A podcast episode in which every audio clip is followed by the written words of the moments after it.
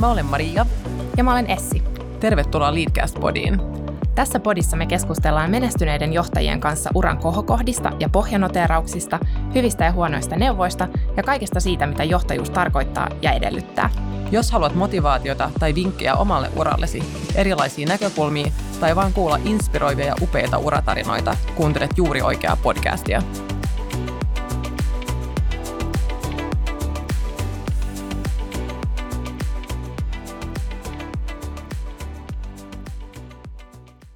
Tänään meillä on ilo saada vieraaksemme Eeva Sipilä, Metson talous- ja rahoitusjohtaja.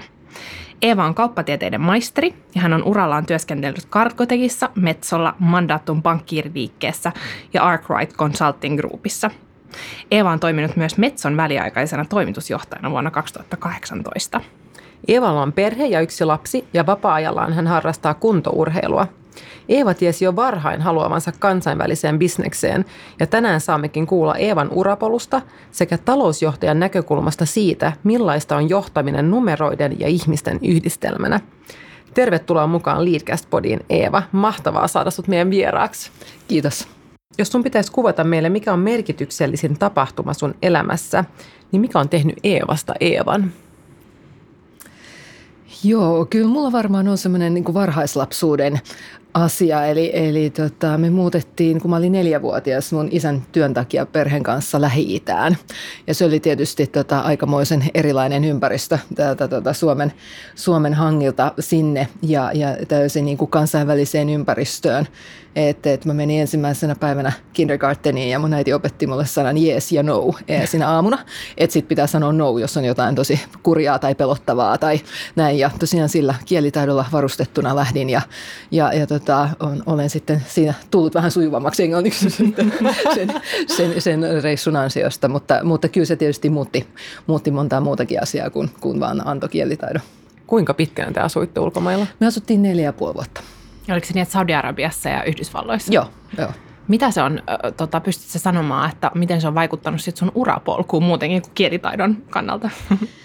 No varmaan se niin kuin ajatus siitä, että et, et kansainvälinen ympäristö on ihan luontevaa, normaalia ja, ja, ja tota, tottu semmoiseen niin kuin kielten, kielten kulttuurien ää, tota, sekasotkuun jopa, että mm-hmm. meidän luokalla niin meillä oli kaikkia, kaikkia maailman tota, kansallisuuksia tarjolla ja, ja ei, ei, tota, ei, ei, ei niin kuin pohjoismaista ju, juurikaan, että et, et, niin se varmaan semmoinen niin kuin, tietyllä tavalla niin kuin tapa ajatella, että maailma, on, maailma näyttää tosi erilaiselta ja sitä, sitä voi tota, nähdä hyvin erilaisesti erilaisista, erilaisilla linsseillä, niin, niin mä luulen, että se on ehkä semmoinen niin kuin isoin, isoin juttu siitä, joka on jäänyt. Jos puhutaan vähän sun urapolusta, niin sä oot tosiaan tänään talous- ja rahoitusjohtajana kansainvälisessä teollisuusyrityksessä Metsossa. Ja sä tiesit ilmeisesti jo aika varhain yläasteella, että sä haluat kansainväliseen bisnikseen. Niin oot sä sitten suunnitellut ja rakentanut sun uraa tosi selkeästi ja tavoitteellisesti? Vai onko se ollut kuitenkin sattumanvaraista? Kyllä se kuitenkin sitten aika lailla niin kuin tilaisuuksien mukaan menee. Et se tosiaan ehkä juuri tämä niin lapsuuden kokemus jäi siihen, että mä niin kuin totesin, että mä nautin sellaisesta ympäristöstä ja se on missä myöskin mä pärjään. Ja, ja tota, et se, mutta et se mitä se oli, niin, kuin, niin, niin ei, ei mulla yläasteella, en, en mä varmaan tiennyt yhtään sen enempää kuin kukaan keskiverto yläasteella, mitä on konepajateollisuus ja, ja mitä on, mitä on tota, mikä on murskain ja näin poispäin. Et se on kaikki tullut siitä, että mitä sitten eri, eri tilaisuuksia mahdollisuuksiin hy, tota, tarttumalla, niin, niin se, että on, on, on, on tässä ja tänään niin kuin metsossa, niin, niin tota, sitä, si, tota, sitä ei vois, olisi voinut kyllä äh, voinut arvata silloin. Että. Ja sä olit Metsossa jo ai, aiemmin uralla. Sä toimit silloin sijoittajasuhde viestinnässä. Ja silloin tota, kone päätettiin jakaa koneeksi ja karkotekiksi ja sä sait silloin työtarjouksen karkotekilta.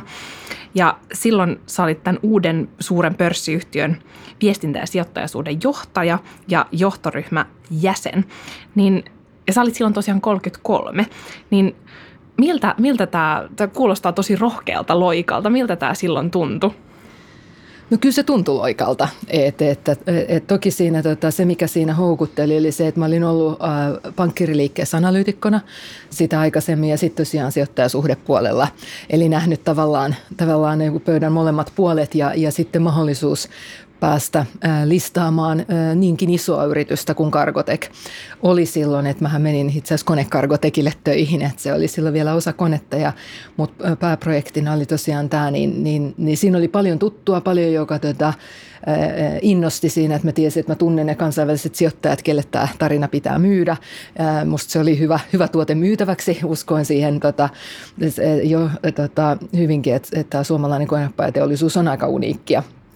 Ja, ja tota, ja, ja sitten samaan aikaan tietysti tota, mietin aika pitkään, että, että tota, e, mulla oli aika selvää, että mä haluan kuitenkin talouspuolella ää, tota, sitten uraa, uraa tehdä. Ja, ja mietin aika pitkään, että tämmöinen viestintä, viestintäjohtaja, että mitäköhän se tekee ää, niin kuin mitä se tekee niin imagolle, siis sillä tavalla, että miten mua kohdellaan se, että lokeroidaanko mut jonkin ihan kummalliseen lokeroon. Ja, ja se oli itse asiassa hyvä, että mä mietin sitä aika pitkään, koska ky, kyllä siinä juurikin niin kävi. Kyllähän tämä Suomi on aika lailla, me ollaan pikkusen tällaisia yksiniitisiä, että sitten kun sä olet tehnyt yhtä asiaa, ja mähän en ollut siis päivääkään tehnyt viestintää, että mä en ollut missään muodossa niin kuin pätevä viestintäjohtaja. Silti mut leimattiin viestintäjohtajaksi hyvinkin, hyvinkin nopeasti, ja, joka, joka oli niin kuin yllättävä laskentaekonomille, mutta, mutta aivan huikea, huikea tota, projekti ja, ja, ja, tota, ja en ole päivääkään katunut, että, että en olisi tässä, tässä ilman sitä kokemusta, mutta, mutta se, se oli tosiaan aikamoinen loikka, loikka tavallaan sitten tuntemattomaan Sä oot itse silloin sanonut, että laskentaekonomina en hirveästi tiedä viestinnästä ja tittelin perusteella ihmiset olettavat minun tietävän. Niin millä keinoin sä onnistuit tässä uudessa positiossa? Onko sulla jotain tämmöisiä käytännön vinkkejä vaikka meidän kuulijoille? Tota, no onneksi mä oon niinku varmaan tota, äh, suht puhelias kuitenkin, että, että viestinnän tuottaminen ei sinänsä ole, tota, ole niin kuin se, se haaste, mutta olihan se tota, mutta ehkä siinä oli sit se kombinaatio tavallaan ju, juurikin se, että me kuitenkin luotiin uutta pörssiyhtiöä, uusia käytäntöjä, niin olihan siinä paljon tietysti, joka oli tosiaan analyytikko tota, IR-puolelta hyvinkin tuttua. Mutta sitten mitä tuli tämmöisen uuden pörssiyhtiön brändin luomiseen ja näihin asioihin, niin kyllähän siinä oli aika, joutui olemaan aika nöyrä siinä, että et, et, etsin, etsin hyviä kumppaneita ja, ja, ja ihmisiä, jotka, jotka niistä asioista tiesi, tiesi itse, itse enemmän. Et ehkä ehkä se auttaa, jos on niinku riittävän pihalla, että aidosti sä et tiedät, että sä et osaa, niin sun on, niinku, se on, on paljon helpompi nöyrtyä ja kysyä kaikkeen apua. Et siinä vaiheessa ne ei ollut tyhmiä kysymyksiä. Et joskus niinku tietysti tota, tapaa sit ihmisiä työelämässä, joilla on hirveän vaikea pyytää apua. Ja, ja, ja ehkä se on just se varmaan, että mä oon miettinyt, että, että jos ei oikeasti tiedä mitään, niin sitten se, on, sit se onkin kauhean paljon helpompaa. Sitten ei voi on, edes teeskennellä. Ei voi teeskennellä, joo. Ja, ja se on hirveän terveellinen kokemus, että tota, joutua sitä sitä kautta oppii. Ja kuitenkin kaik, kaikkiahan voi oppia. Mä haluaisin kalastella sulta vielä vähän lisää vinkkejä. Sä olit tosiaan kolmekymppisenä silloin aloitit pörssiyhtiön johtoryhmässä, niin onko sulla siihen mitään vinkkejä? Miten, miten pärjätä, kun aloittaa johtoryhmätyöskentelyn?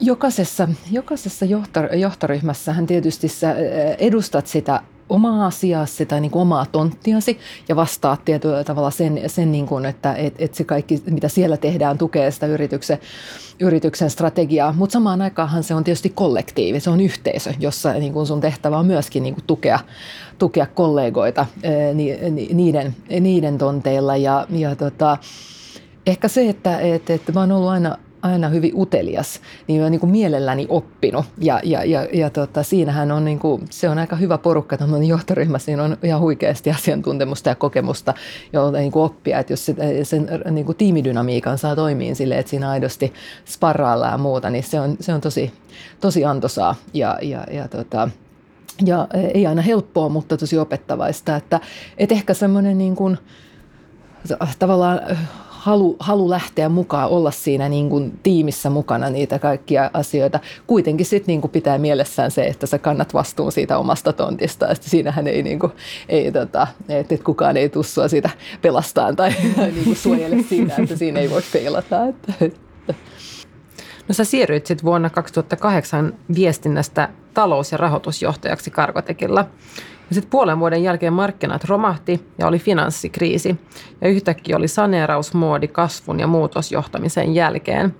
Niin millaista tämä vaihe oli sun uralla? Millaisia vaikeita aikoja sä oot joutunut näkemään ja elämään? No jälkeenpäin tietysti aika, aika kultaa muistot ja, ja, ja monesti on, on, on tota, miettinyt, että loppujen lopuksi niistä vaike, vaikeista kohdista urallahan oppii eniten. Ja varmasti ilman niitä vaikeuksia en olisi tässä. Et, että jos, jos, niin on, jos työura on liian helppoa, niin silloin ei todennäköisesti tule riittävästi haastetuksi. Et, että, tota, ja, ja nyt, nyt sitten niin tavallaan sitä katsoo tosiaan jo niin kuin eri, niin kuin vähän taaksepäin, mutta olihan se, se oli tota, niin, o, tota, hurja tilanne. Mä hain lohtua silloin se niinkin tota, kummallisesta asiasta, kun mä totesin, että, että, että kun mä olin siinä ollut ää, puoli vuotta CFOna ja, ja tota, selkeästi niin kuin, tota, eh, olin aika outolintu, että, että tosiaan tällä viestintätaustalla ei ollut CFO, täytyy muistaa, että, että ehkä niin viestinnässä, viestintäjohtajanahan on, on vielä nähty naisia, mutta se, että oli 35-vuotiaana ison pörssiyhtiön CFO, niin se on paljon kovempi juttu. Se herätti paljon enemmän, enemmän niin kuin, tota, kysymyksiä ja kommentteja. Tietyllä tavalla se oli niin ulkopuolisen silmin paljon isompi loikka. Ja, ja tota, ja, ja siinä sitten, kun niin kuin, tavallaan niin kuin totutteli siihen, että, että, että, että, tota, että, että joutuu, joutuu niin kuin tavallaan rakentamaan sen oman, oman työnkuvansa ja sen, miten asioita tekee ja johtaa niin kuin vaan siitä, että miten itse näkee, ei ole mitään malleja. En mä voi johtaa, johtaa samalla lailla kuin 55-vuotias mies. Mun täytyy niin kuin löytää siihen oma, oma tapani tehdä sitä. Ja, ja sitten tosiaan tää, siihen tämä kriisi päälle. Niin, mutta mä niin kuin totesin, että että tämä on nyt semmoinen kriisi, jota koskaan kukaan ei ole kokenut. Että itse asiassa nythän me ollaan kaikki samalla viivalla. Että tämä on ihan yhtä vaikeaa kaikille ja ainakaan mulle ei ole mitään, mistä mun pitää pois oppia. Totta, tosi terveellinen suhtautuminen. Joo, joo että se oli sitten vähän niin kuin nähtävä se haasteena. Toki siis auttohan siinä se, että kun tunsi niin kuin rahamarkkinoita ja miten, miten niin kuin pankit ja sijoittajat ajattelee, niin siihen pystyi tietysti tukeutumaan, koska se oli se niin kuin tietyllä tavalla aika iso osa sitä työtä oli se, että, että pitää niin kuin ulkopuolisella luottamus siihen, että firma pysyy pystyssä ja tämä, pystytään hoitamaan tämä. Sä mainitsit, että 35-vuotias CFO-nainen sai kohdata kysymyksiä ja kommentteja, niin minkä tyyppisiä kysymyksiä ja kommentteja tuli sun eteen? No ihmisethän on niin hienotunteisia, että eihän kukaan tuossa sanoo päin naamaa mitään. et, että sehän, sehän tulee niin kuin sitten semmoisena niin kuin enemmän, enemmän ehkä niin kuin välillisenä, että, että ne saattoi sitten kysyä niin kuin alaisilta tai kollegoilta, että, että, että, että, että tota, ja niin kuin kummallisia, kummallisia kysymyksiä, että, että, että, mutta ei siinä tota, Mä oon aina lähtenyt siitä, että, että, että oma rima on se korkein rima ja jos siihen pärjää, niin sitten pärjää tai äh, tavallaan aika, a, aika hoitaa ja sitten täytyy vaan pystyä keskittymään siihen omaan tekemiseen ja, ja siihen niin kuin tavallaan niihin tuloksiin. Että se, sehän on ainoa tapa poistaa sitä, sitä niin kuin pulinaa, pulinaa niin kuin ympäriltä. Että jos sä jäät siihen kiinni, että onko mä nyt hyvä, kun noiden mielestä mä en ole riittävän hyvä, niin sit, sit sä oot kyllä väärillä, väärillä poluilla. Että kyllä johtamisessa täytyy olla sitä omaa, niin kuin, omaa itsetuntoa ja sitä näkemystä, että kun mä teen parhaani, niin se on hyvä. Mm, se riittää. Ja, niin, mm. joo. No sit sä siirryit Karkotekilta äh, Metson CFOksi, eli, eli sinänsä niin titteli oli sama ja, ja toiseen teollisuusyritykseen, mutta mikä silloin sitten oletettavasti kuitenkin muuttui?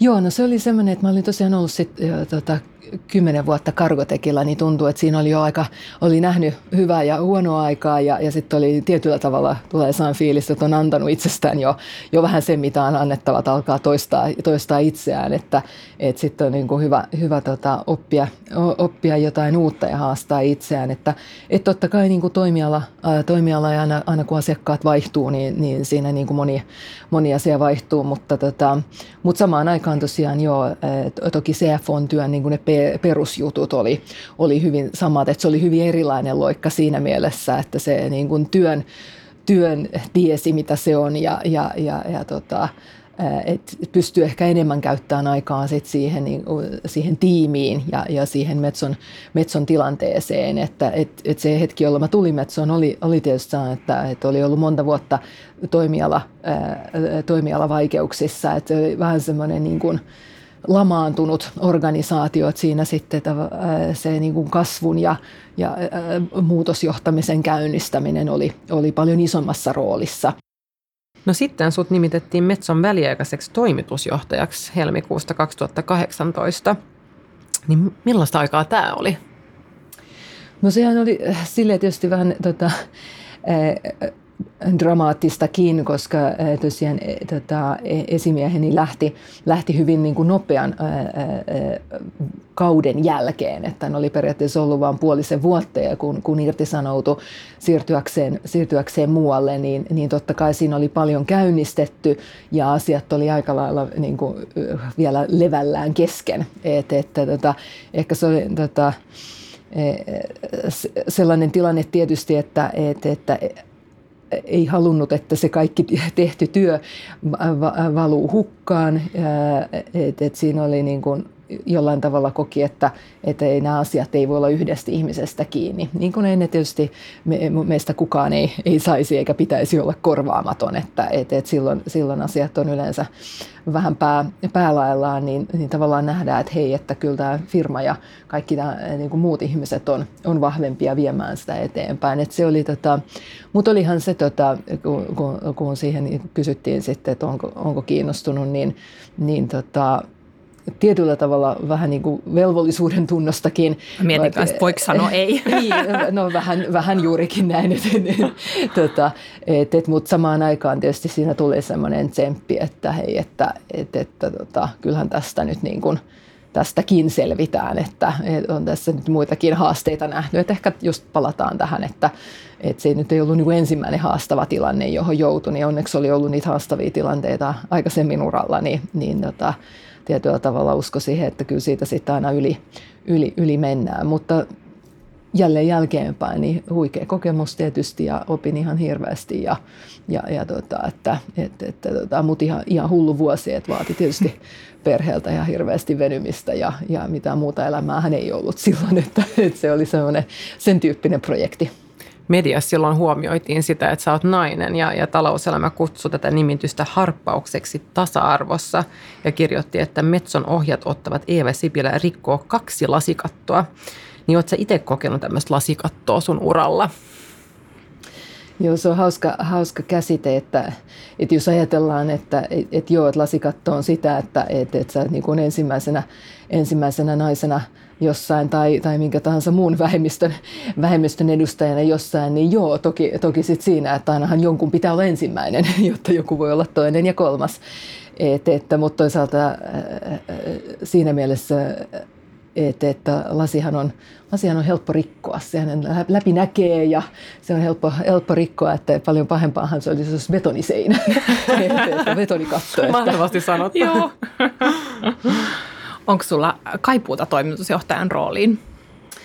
onhan se aika yksinäistäkin, mm. tuota, että kyllä mä lop, niin kuin työn, työ, työn puolesta niin viihdyn tässä CFO-hommassa, että se on, yhdistyy paljon sitä, mitä mä olen aina halunnut, halunnut tehdä, mutta, mutta totta kai kyllähän siinä toimitusjohtajan työssä on, niin kuin, siinä on hyviä huonoja puolia niin kuin kaikissa, että et, et se on, tota, mutta et yle, ehkä niin kuin julkisuudessa joskus saa sen, saa, saa kyllä vähän turhan, turhan tota, semmoisen ku, julkisuudessa saa usein jollain tavalla vähän semmoisen rajallisen kuvan siitä, että kyllä, kyllä se tosiaan on, on aika vaativaa. että et, siinä sitten siinä täytyy niin kuin, tosiaan siinä on aika, aika yksin monissa, monien vaikeiden päätösten edessä sitten kuitenkin, vaikka kuinka olisi se johtoryhmä ja tiimi siinä ympärillä. että se oli ehkä sellainen, mihin, mikä oli uutta itselle, kun on kuitenkin aina ollut esimies, jonka kanssa sparrailla. Mm. Oliko se siinä se vaikein, just se, se yksinäisyys? Musta se oli, joo. joo se oli niin kuin ehkä se, että tota, koska kyllä se vastuu painaa. Kyllä se niin kuin tuntuu harteilla. Tämä jakso on tehty yhteistyössä Boston Consulting Groupin kanssa. BCG on kansainvälinen konsultointiyritys, jolla on tärkeää edistää monimuotoisuutta työelämässä. Yksi merkittäviä BCGn projekteja on Women at BCG, joka tukee naisten uramenestystä ja tyytyväisyyttä BCGllä, mikä on meistä tietysti ihan mahtava aloite.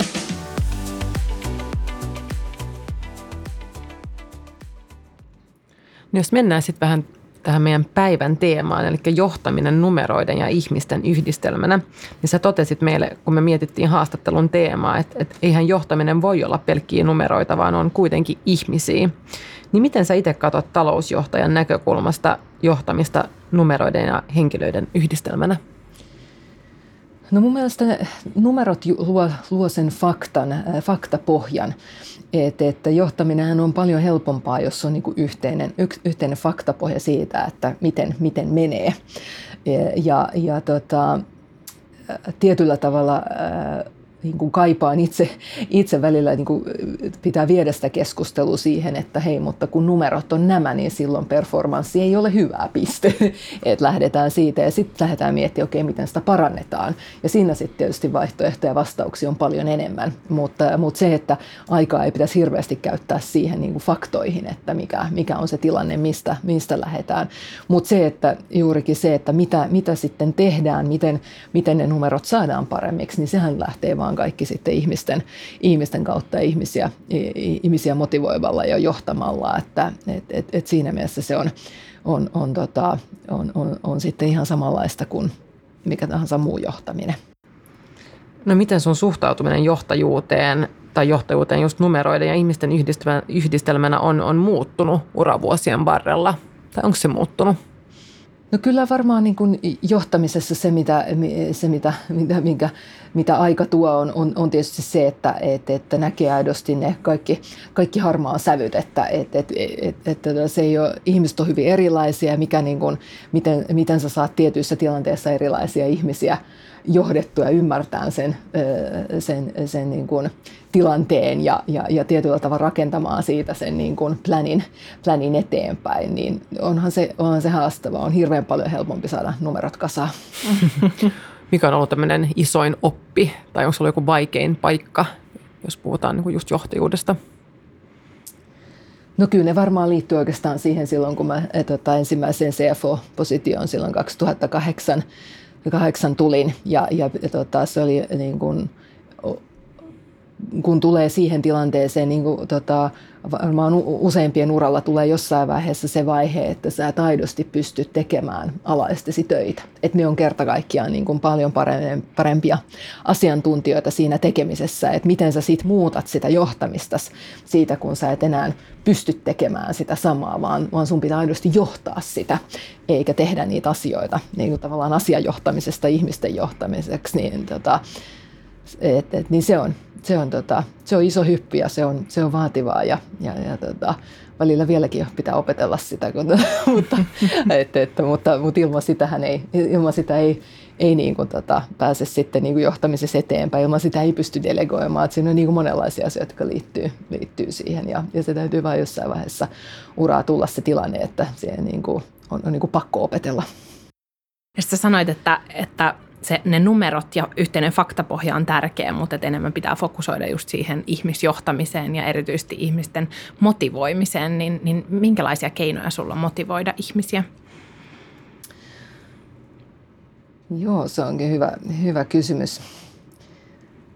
Jokainenhan motivoituu eri, eri asioista. Ihmiset motivoituu eri, eri asioista. Kyllä äh, silti useimmat ihmiset ja yli, yli kaikkien kulttuurirajojen motivoituu kuitenkin onnistumisista, siitä, että saadaan jotain aikaiseksi. Että, että loppujen lopuksi moni ihminen jaksaa tsempata ja venyä, kun, kun kokee, että siitä on jotain hyötyä. Ja mä koen itsekin olevan sellainen ihminen, että 120 prosenttia onnistuu kyllä, kun tietää, että on tekemässä jotain, jotain niin kuin fiksua, jotain, jolta tulee, saadaan jotain aikaiseksi.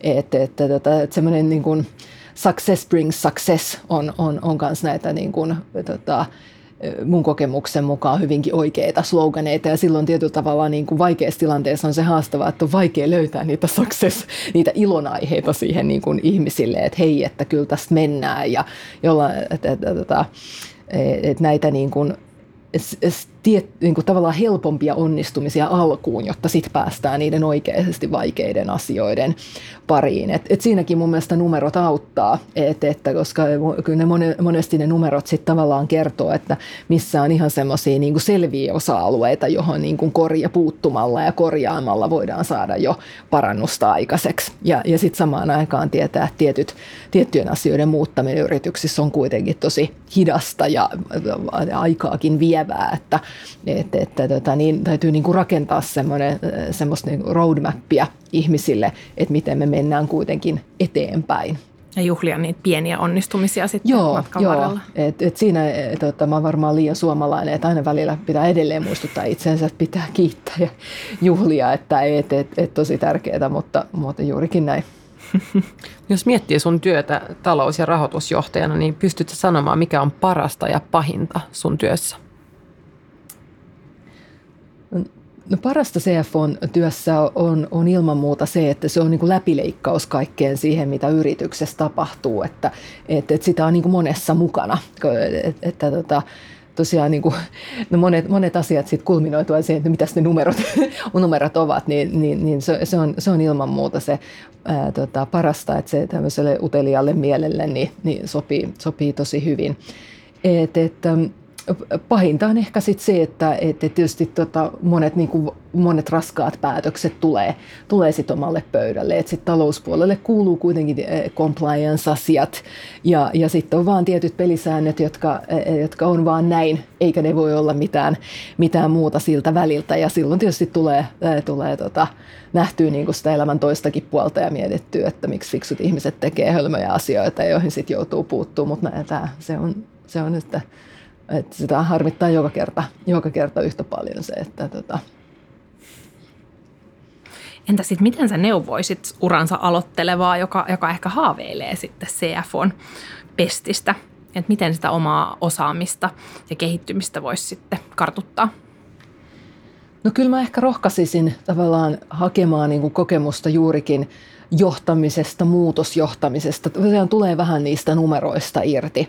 Et on, on paljon ihmisiä, jotka on, on, on, on, on loistavia niiden numeroiden kanssa, mutta sitten ehkä just se, että kun siitä pitäisi päästä siihen, että mitä, mitä niillä tehdään, että mit, miten sit, mitä me teemme eri lailla, jotta firma menisi paremmin, että ne numerot näyttäisi erilaisilta, niin se on se, on se tavallaan asia, johon kannattaa kiinnittää huomio. Ja se voi tietysti eri ihmisillä eri uran vaiheessa tarkoittaa erilaisia asioita, mutta aktiivisesti hakea sitä. Että tullaan just tähän niin kuin pointtiin, että et sä talousjohtajana voi mitään johtaa pelkkinä numeroina, vaan kyllä sun täytyy johtaa niitä ihmisiä ja, ja, ja sieltä, sieltä saada ne, se niin kuin organisaatio mukaan. Toi pätee ehkä kaikkeen, ka- kaikkiin rooleihin, missä ollaan just faktojen, oli ne numeroita tai sitten jotain muita faktoja niin niiden kanssa tekemisissä, että päästä siitä, siitä niin kuin seuraavalle portaalle. Niinpä, joo, joo, ihan just näin. Että... Jos miettii meidänkin pykäliä. Niin, nimenomaan mietin juuri py- pykäliä nimenomaan. No seuraavaksi me voitaisiin siirtyä meidän sekuntihaasteeseen. Okei. Okay. Mikä oli sun lapsuuden haaveammatti? No se oli tämä kansainvälinen kauppa. Entä ensimmäinen työpaikka? Ensimmäinen kesätyö oli muistaakseni Ahvenanmaalla vanhain kodissa dementia-osastolla. Oli opettavainen kokemus. No varmaankin. Menin sinne opiskella, tota, parantaa ruotsin kielen taitoa niin, ja tota, sitäkin, sitäkin tuli opittua. Joo, näin. Mikä on sun intohimo? Uh, intohimo. No kyllä se on äh, niin, niin, niin kornilla kuin se kuulostaa, niin, niin tavallaan mä, mun mielestä suomalaisen niin konepajan myyminen maailmalle on mulle, mulle kyllä ihan elämäntehtävä missio. Musta se on tosi hienoa. Mahtavaa. Ihan mahtavaa. Sä oot just oikeassa työpaikassa. Juuri näin. niin, niin, mä luulen itsekin. Joo, joo. Ja se huokuu kyllä sinusta myös. Niinpä. Mikä on sun lempipaikka? Lempipaikka. New York on ihana. No tosi nyt kun viime viikolla oli hiihtämässä Saariselällä, niin täytyy sanoa, että Suomen Lappikin on aivan fantastinen, mutta eri tavalla. Eri, joo, eri tavalla. Entä mistä sä turhaudut? Um, hitaudesta ja politikoinnista. Mikä saa sut nauramaan? Mm, monikin asia, tota, perhe yleensä, mutta, mutta tota, kaikki huonot vitsit. Entä mikä on jokapäiväinen rutiini, jota ilman sä et voi elää? Mm, kyllä se on varmaan toi tota, kokislaitti Pepsi Maxi, että tota, mulla ei ole väliä kumpi se on, kunhan se on, kunhan, se on, kunhan siinä on kofeiinia. Entä mikä on sun salainen pahe? Onko se juuri tämä? No joo, joo se ei valitettavasti ole ainakaan metsossa kovin salainen, mutta osalle teidän kuulijoista vielä. Entä mitä sä aina kysyt työhaastattelussa? Mä kysyn aina, että miksi, miksi sä haluat tänne, miksi sä haet? Koska musta se, niin kuin, se on se kaikista tärkein kysymys, että, että ihmisellä täytyy olla se, se jo, syy. Ja, ja, ja, ja se tulee siihen intohimoon, että mitä, silloin, silloin voi onnistua siinä tehtävässä. Osaako keskimäärin kandidaatit vastata hyvin tähän kysymykseen vai yllättyykö he tästä? Tota, kyllä mun mielestä aina vastaus tulee. Tulee tietysti eri, eri syvyyksiä. Jo, et jollakin se on enemmän semmoinen ehkä, että, että no, kun tässä yhdistyy nämä tämä asia, mitä voi oppia, joka on ihan, ihan ok. Jollain taas voi tulla aika niin kuin, tavallaan aika tuota, kokonaisvaltainenkin syy, miksi. Että toiset on selkeästi miettineet, miettii enemmän. Ja, ja, ja tota, en mä tiedä, en mäkään ehkä uran ensimmäisissä tehtävissä ei tarvitse ehkä niin hirveän syvällisesti miettiä. Menee niin kuin uusia haasteita kohti, missä oppii, voi olla ihan riittävä, mutta se sitten jossain vaiheessa elämässä, kun työ alkaa olla jo niin, kuin niin iso osa, niin sitten se, että siinä täytyy olla vielä, vielä, vielä se tavallaan se oma, oma intohimo siihen niin kuin mukana. Sitten tähän loppuu vielä pari kysymystä. Jos sä saisit tavata parikymppisen Eevan, niin mitä sä sanoisit hänelle, minkä neuvon sä antaisit? Kyllä mä varmaan sanoisin, että tota, kärsivällisyyttä ja, ja tota, että kyllä, että hyvin sä pärjäät. Entä mikä on ollut Eeva sulle isoin tai tärkein oivallus elämässä? Tärkein oivallus on ollut kyllä varmaan se, että, että, että asioista selvii, kun tekee paljon töitä ja ni, ni, niissä oikeasti haluaa, haluaa, haluaa, haluaa selvitä. Että, et, et, eikä se tarkoita, että kaikki, kaikki onnistuu kerralla tai ylipäätänsä, mutta, mutta semmoinen tietyllä tavalla minusta täytyy olla semmoinen pohjafiilis, että lasi on puoliksi täynnä. Niin silloin, silloin se, se auttaa elämässä monessa asiassa, myöskin johtamisessa. Tuohon on mahtava lopettaa. Kiitos paljon tästä keskustelusta, Eeva. Paljon kiitoksia. Kiitos teille.